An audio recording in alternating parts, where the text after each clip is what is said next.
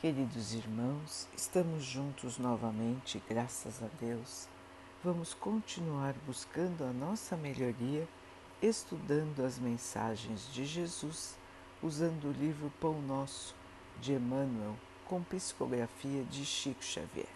A mensagem de hoje se chama Pecado e Pecador. Amado, não sigas o mal, mas o bem. Quem faz o bem é de Deus mas quem faz o mal não tem visto a Deus. 3 João 11 A sociedade humana não deveria operar a divisão de si própria como um campo em que se separam bons e maus, mas sim viver cada qual grande família em que se integram os espíritos que começam a compreender o Pai e os que ainda não conseguiram pressenti-lo. Claro que as palavras maldade e perversidade ainda comparecerão por vastíssimos anos no dicionário terrestre, definindo certas atitudes mentais inferiores. Todavia, é preciso convir que a questão do mal vai obtendo novas interpretações na inteligência humana. O evangelista apresenta um conceito justo. João não nos diz que o perverso está exilado de nosso Pai, nem que se, se conserva ausente da criação.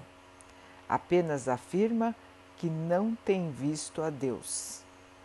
Isso não significa que devamos cruzar os braços ante as ervas venenosas e zonas pestilenciais do caminho.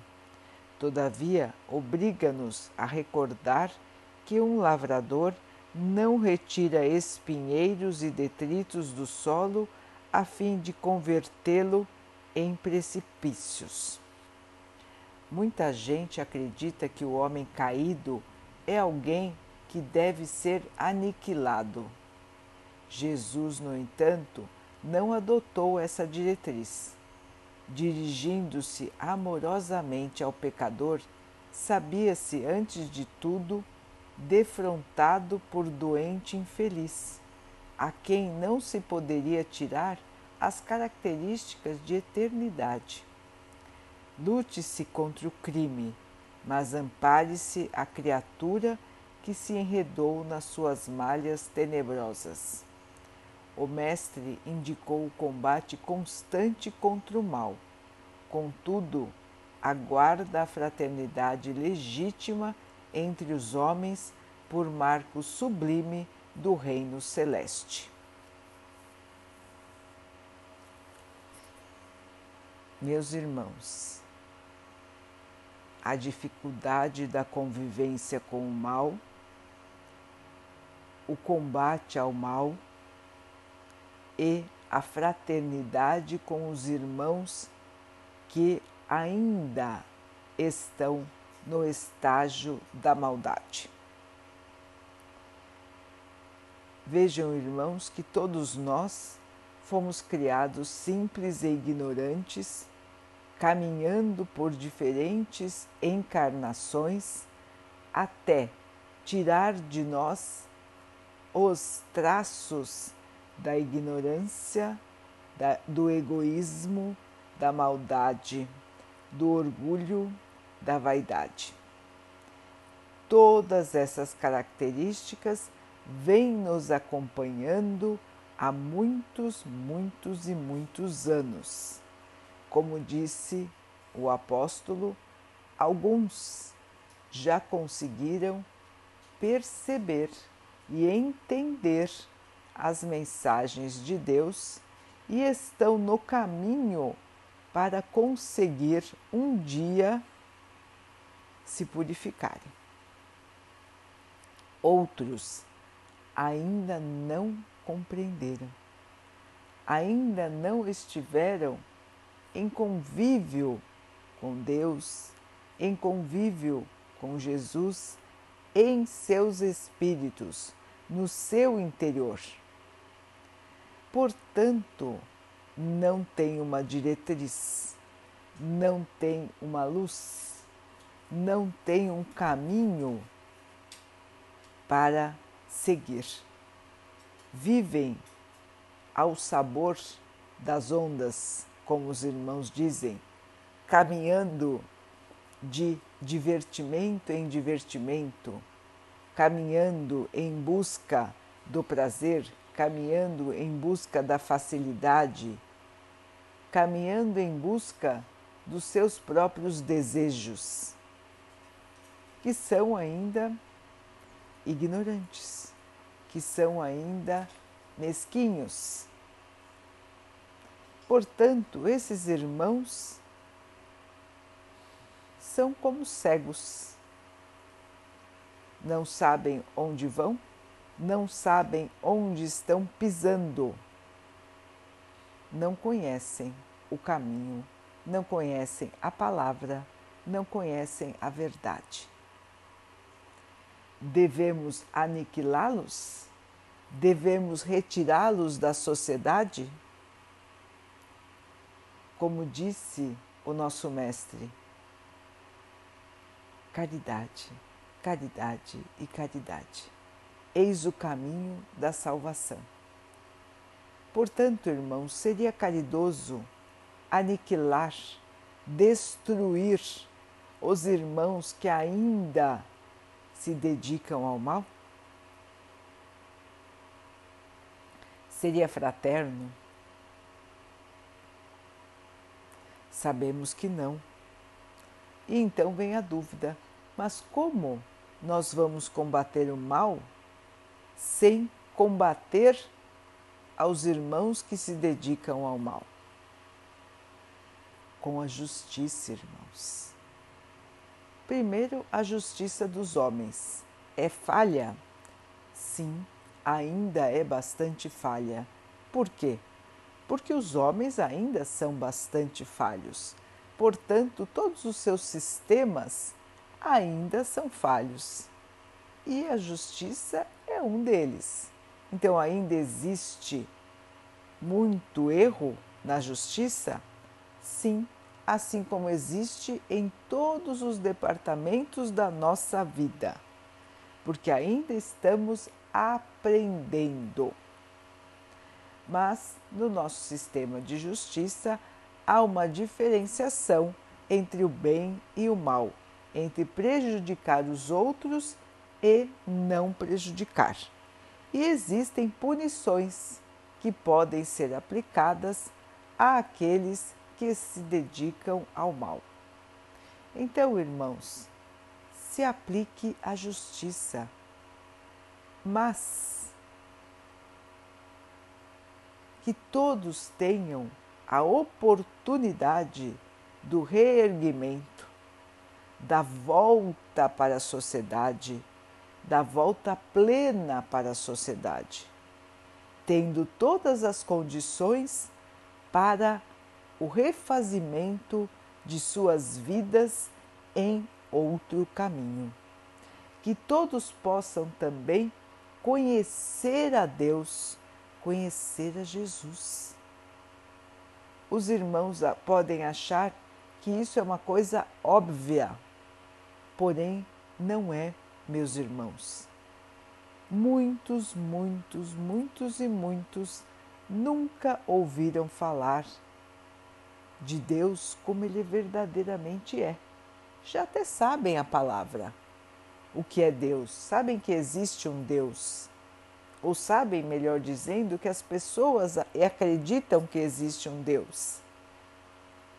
Mas nunca ouviram realmente sobre Deus, nunca ouviram as mensagens de Jesus, não sabem a sua filosofia? Não sabem a filosofia de Deus, não sabem as leis de Deus. Portanto, nunca conviveram com o bem, nunca foram apresentados ao carinho, ao amor, à compreensão e nem mesmo, muitas vezes, nunca foram apresentados ao respeito São irmãos que viveram, às vezes, grandes períodos de anos sendo desrespeitados, humilhados, maltratados, violentados. Como pode então alguém se erguer assim? É difícil, não é, irmãos? É muito difícil. Requer uma força enorme e requer apoio, requer um relacionamento de confiança, um relacionamento de força, de apoio, de amparo, todos os dias, todas as horas. Quem daria esse relacionamento, irmãos? Quem nos dá esse tipo de relacionamento, a não ser o nosso Criador, a não ser o nosso Mestre Jesus. Portanto, irmãos, vejam que quando nós vamos analisar alguém, precisamos, antes de tudo, colocar o filtro da compreensão o filtro do amor e o filtro da fraternidade. Aquele nosso irmão, aquela nossa irmã que nós achamos que está perdido, perdida. Que oportunidades teve? Que oportunidades tem? Agora nós podemos não conhecer nem o seu passado desta encarnação. Muito menos, irmãos, nós conhecemos o passado das encarnações anteriores. Nós não sabemos a dor, a tristeza, a revolta que cada espírito carrega. Nós não sabemos as oportunidades que cada um teve. Portanto, meus irmãos, em todos os casos, a lei de Deus deve ser seguida, os ensinamentos de Jesus devem ser respeitados. E nós precisamos aprender a conviver com os irmãos que ainda estão no erro, sem levar a eles o nosso mal. Porque todos nós ainda temos no nosso interior parcelas do mal. Todos nós ainda temos orgulho, vaidade, egoísmo, raiva, muitas vezes revolta e muitas vezes até ódio dentro de nós. Todos esses sentimentos negativos, irmãos, são crimes diante de Deus, diante de Jesus. Aos irmãos vão dizer: Nossa, mas eu não sou criminoso só porque eu tenho raiva. Eu não sou criminoso só porque às vezes eu sinto muita raiva de alguém, porque eu sou egoísta. Diante dos homens, este crime não existe. Mas estamos indo contra as leis de Deus. Não estamos amando os nossos irmãos quando nós vamos atrás dos nossos sentimentos negativos. Portanto, meus irmãos, aos olhos do Pai, nós também estamos no erro nós também estamos no pecado. Nós não estamos no caminho certo. Então vejam, irmãos, que nenhum de nós aqui na Terra está pronto para julgar a ninguém. Somos todos pecadores. E vamos recordar a lição do Mestre quando esteve aqui. E quando foi chamado para julgar uma mulher adúltera, que em seu tempo as mulheres que traíam os maridos eram apedrejadas. O mestre simplesmente perguntou aos irmãos que estavam com pedras na mão: quem não tinha pecados que atirasse a primeira pedra? Ninguém atirou nenhuma pedra. Todos foram deixando as pedras no chão e foram embora. Lição sublime para todos nós, irmãos. Quem de nós não carrega o pecado? Qual de nós nunca errou? Qual de nós não erra ainda? Qual de nós segue exatamente todas as leis de Deus? Qual de nós segue todos os ensinamentos de Jesus?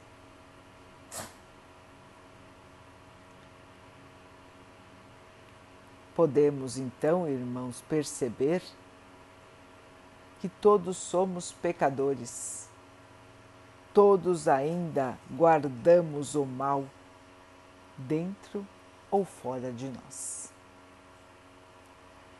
Portanto, irmãos, busquemos conviver da melhor maneira. Busquemos a fraternidade, o entendimento, o perdão das faltas dos outros e o perdão para nós mesmos. E o melhor caminho para isso é o arrependimento.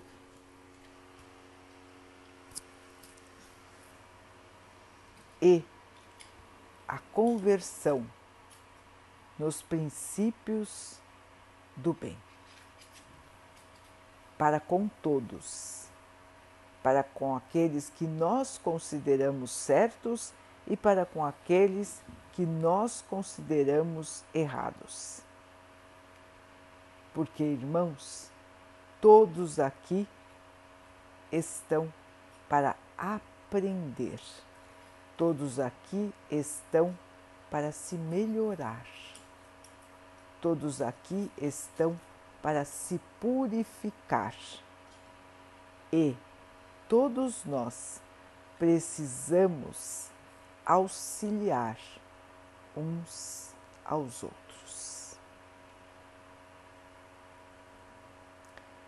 Vamos então orar juntos, irmãos, agradecendo ao Pai por tudo que somos, por tudo que temos, por todas as oportunidades que surgem na nossa vida para que nós possamos nos purificar que possamos aprender, perceber e valorizar as oportunidades de melhoria que o Pai nos proporciona. E assim possamos caminhar mais rápido rumo à nossa própria melhoria, à nossa evolução, à nossa luz. Que o Pai possa assim nos abençoar e abençoe a todos os nossos irmãos. Que Ele abençoe os animais, as águas, as plantas e o ar do nosso planeta. E que Ele possa abençoar também a água que colocamos sobre a mesa, para que ela possa nos trazer a calma e que ela nos proteja dos males e das doenças. Queridos irmãos, fiquem, estejam e permaneçam com Jesus. Até amanhã.